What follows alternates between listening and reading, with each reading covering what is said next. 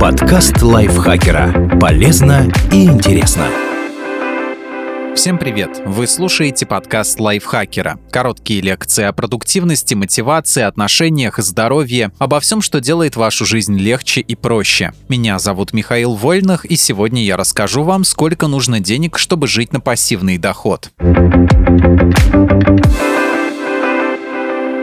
Зачем это считать? Пассивный доход – деньги, которые человек получает, даже если ничего не делает. Или, по крайней мере, тратит минимум усилий. Идея иметь возможность не работать, но при этом не умереть с голоду хороша. Во-первых, это дает свободу. Можно выбирать, чем заниматься и не терпеть начальника-тирана из-за зарплаты чуть выше по рынку. Во-вторых, это дарит безопасность. В случае, например, проблем со здоровьем можно будет спокойно лечиться и не переживать о благосостоянии. В-третьих, пассивный доход позволяет позаботиться о пенсии, когда трудиться просто уже не получится получится. А потому есть смысл ударно поработать несколько лет, накопить капитал для вложения, а потом пожинать плоды. Но все упирается в то, сколько денег нужно, чтобы жить на пассивный доход. Люди нередко слабо представляют, о каких суммах идет речь. Хотя постановка задачи – первый шаг к тому, чтобы реализовать эту мечту. Четкая финансовая цель поможет все посчитать хотя бы примерно и выработать стратегию накопления и инвестиций. Универсальной суммы, которая подойдет каждому, здесь быть не может. У всех разные запросы. Поэтому предлагаем посмотреть, сколько денег понадобится вложить в самые простые финансовые инструменты, чтобы пассивно получать 50 тысяч рублей в месяц. Это чуть больше средней российской зарплаты после вычета налогов. Сколько нужно вложить, чтобы жить на пассивный доход?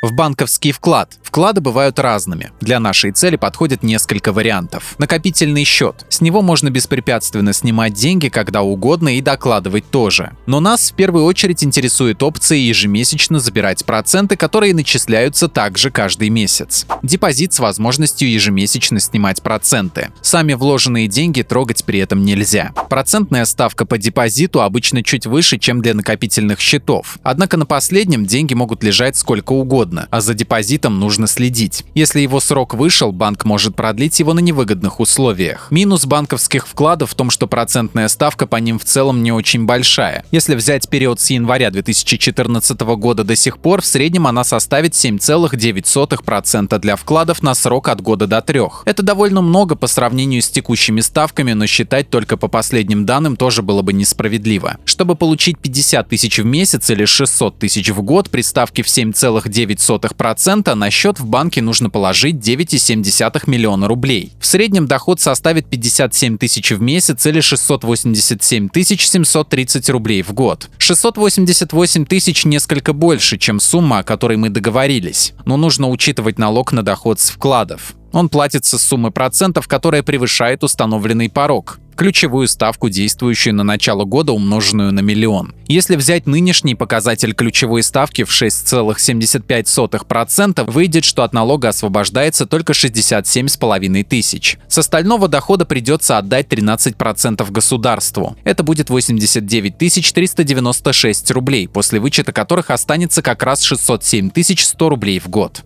в акции и облигации. На акциях можно зарабатывать двумя путями. Покупать их подешевле и продавать подороже или получать дивиденды. Нам больше подходит второй вариант, потому что после прихода выплат акции все равно остаются в собственности и не лишают нас дохода в будущем. Дивиденды чаще всего выплачиваются раз в год. При этом они облагаются налогом в 13%, но уже со всей суммы. Так что она должна составлять примерно 690 тысяч в год. Сколько для этого придется вложить, будет во многом зависеть от дивидендной доходности акций, которую можно рассчитать по простой формуле. Цена акции делить на размер дивиденда на акцию умножить на 100%. Чем выше доходность, тем меньше может быть вложенный капитал. Можно было бы воспользоваться формулой и посчитать дивидендную доходность для разных акций, но это уже сделала московская биржа. В данных организации есть доходность 2018 по 2020. Вычислим средний показатель за три года для некоторых ценных бумаг и определимся с суммой. Алроса Дивидендная доходность 10,59%. Чтобы получить 690 тысяч в год, нужно вложить 6,5 миллионов. «Газпром» Дивидендная доходность 8,3%. Потребуется 8,3 миллиона. Сбербанк. Привилегированные акции. Дивидендная доходность 8,96%. Нужно вложить 7,7 миллиона. Естественно, эти расчеты очень приблизительные. Во-первых, в разные года дивидендная доходность может быть разной. Во-вторых, иногда компания выбирает вовсе не выплачивать дивиденды. В-третьих, покупать акции только одной организации в целом неразумно. Лучше сделать ставку хотя бы на несколько. Тогда при колебаниях в размере дивидендов их общий размер будет оставаться примерно тем же. Можно также рассмотреть дивидендные ETF, специальные фонды, где портфель акций уже собрали за вас. Тем не менее, вы можете хотя бы определиться с порядком сумм, которые нужно вложить, чтобы получать 50 тысяч в месяц. Помимо налогов, стоит учесть ваши материальные отношения с брокером, сколько и за что вы ему платите и подобные сопутствующие расходы, если они у вас есть. По похожему принципу считается доход от облигаций. Вкладываясь в них, вы даете взаймы государству, муниципалитету, компании, а взамен получаете за это процент.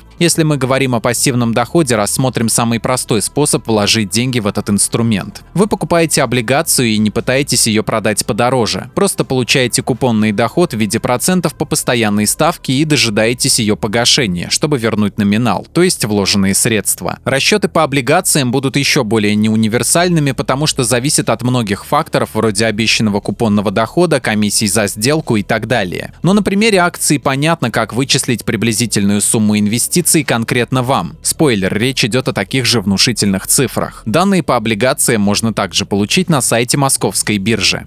В недвижимость. Здесь сразу надо уточнить, что пассивность дохода при вложениях в недвижимость довольно сомнительная и зависит от множества факторов. Например, сдача квартир посуточно определенно требует усилий по уборке, замене постельного белья и полотенец, вселению и выселению гостей. Делаешь это сам, тратишь время и силы. Передаешь эту работу специальным людям, теряешь в прибыли. Поэтому рассмотрим самый простой способ получения дохода – сдача жилого помещения в долгосрочную аренду. Очевидно, что расчеты здесь будут не универсальными. Например, в Москве снимать жилье крайне дорого. Но по данным аналитиков Мир квартир, средняя доходность при сдаче однушек и студий в столице одна из самых низких – 5,29%. Потому что цена квартир очень высокая, а стоимость аренды за ними не поспевает. Но если не вдаваться в аналитику, все намного проще. Достаточно понять, за сколько в вашем городе сдаются квартиры и сколько их нужно, чтобы получить 50 тысяч. Например, средняя цена аренды в Санкт-Петербурге 24 тысячи. Сдача двух объектов дает в сумме почти 50 тысяч, но этого недостаточно. Надо учесть также квартплату, примерно 3-4 тысячи летом, 5-6 зимой. Налог в 13%, амортизацию содержимого жилья. Если в съемной квартире что-то ломается по причине износа, именно арендодатель должен это чинить или менять. В итоге получается, что три квартиры в самый раз. По данным портала Realty Mega, однушка в Петербурге стоит в среднем 5 миллионов. То есть, чтобы получать 50 тысяч в месяц, надо потратить 15 миллионов плюс затраты на ремонт. Три квартиры во вторичке уже обойдутся в 19,5 миллионов плюс отделка. Это, конечно, примерно. В городе с более дешевой недвижимостью затраты будут меньше, но и квартир понадобится больше. Стоит также учитывать, если инвестиционная квартира куплена в ипотеку, пассивный доход она начнет приносить далеко не сразу.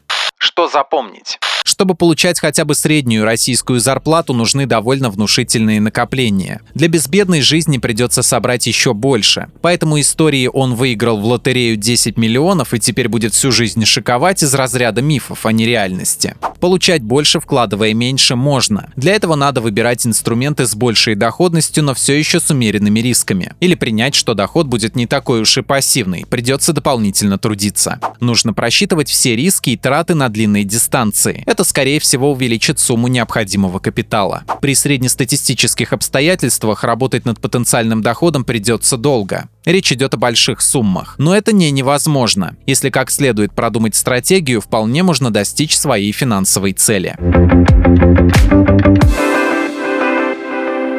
Спасибо Наталье Копыловой за этот текст. Подписывайтесь на подкаст Лайфхакера на всех платформах, ставьте ему лайки и звездочки. Заходите к нам в чат в Телеграм, он так и называется «Подкасты Лайфхакера». А еще у нас есть подкаст «Теперь понятно» про мифы и стереотипы. Подписывайтесь и на него тоже. На этом я с вами прощаюсь. Пока. Подкаст Лайфхакера. Полезно и интересно.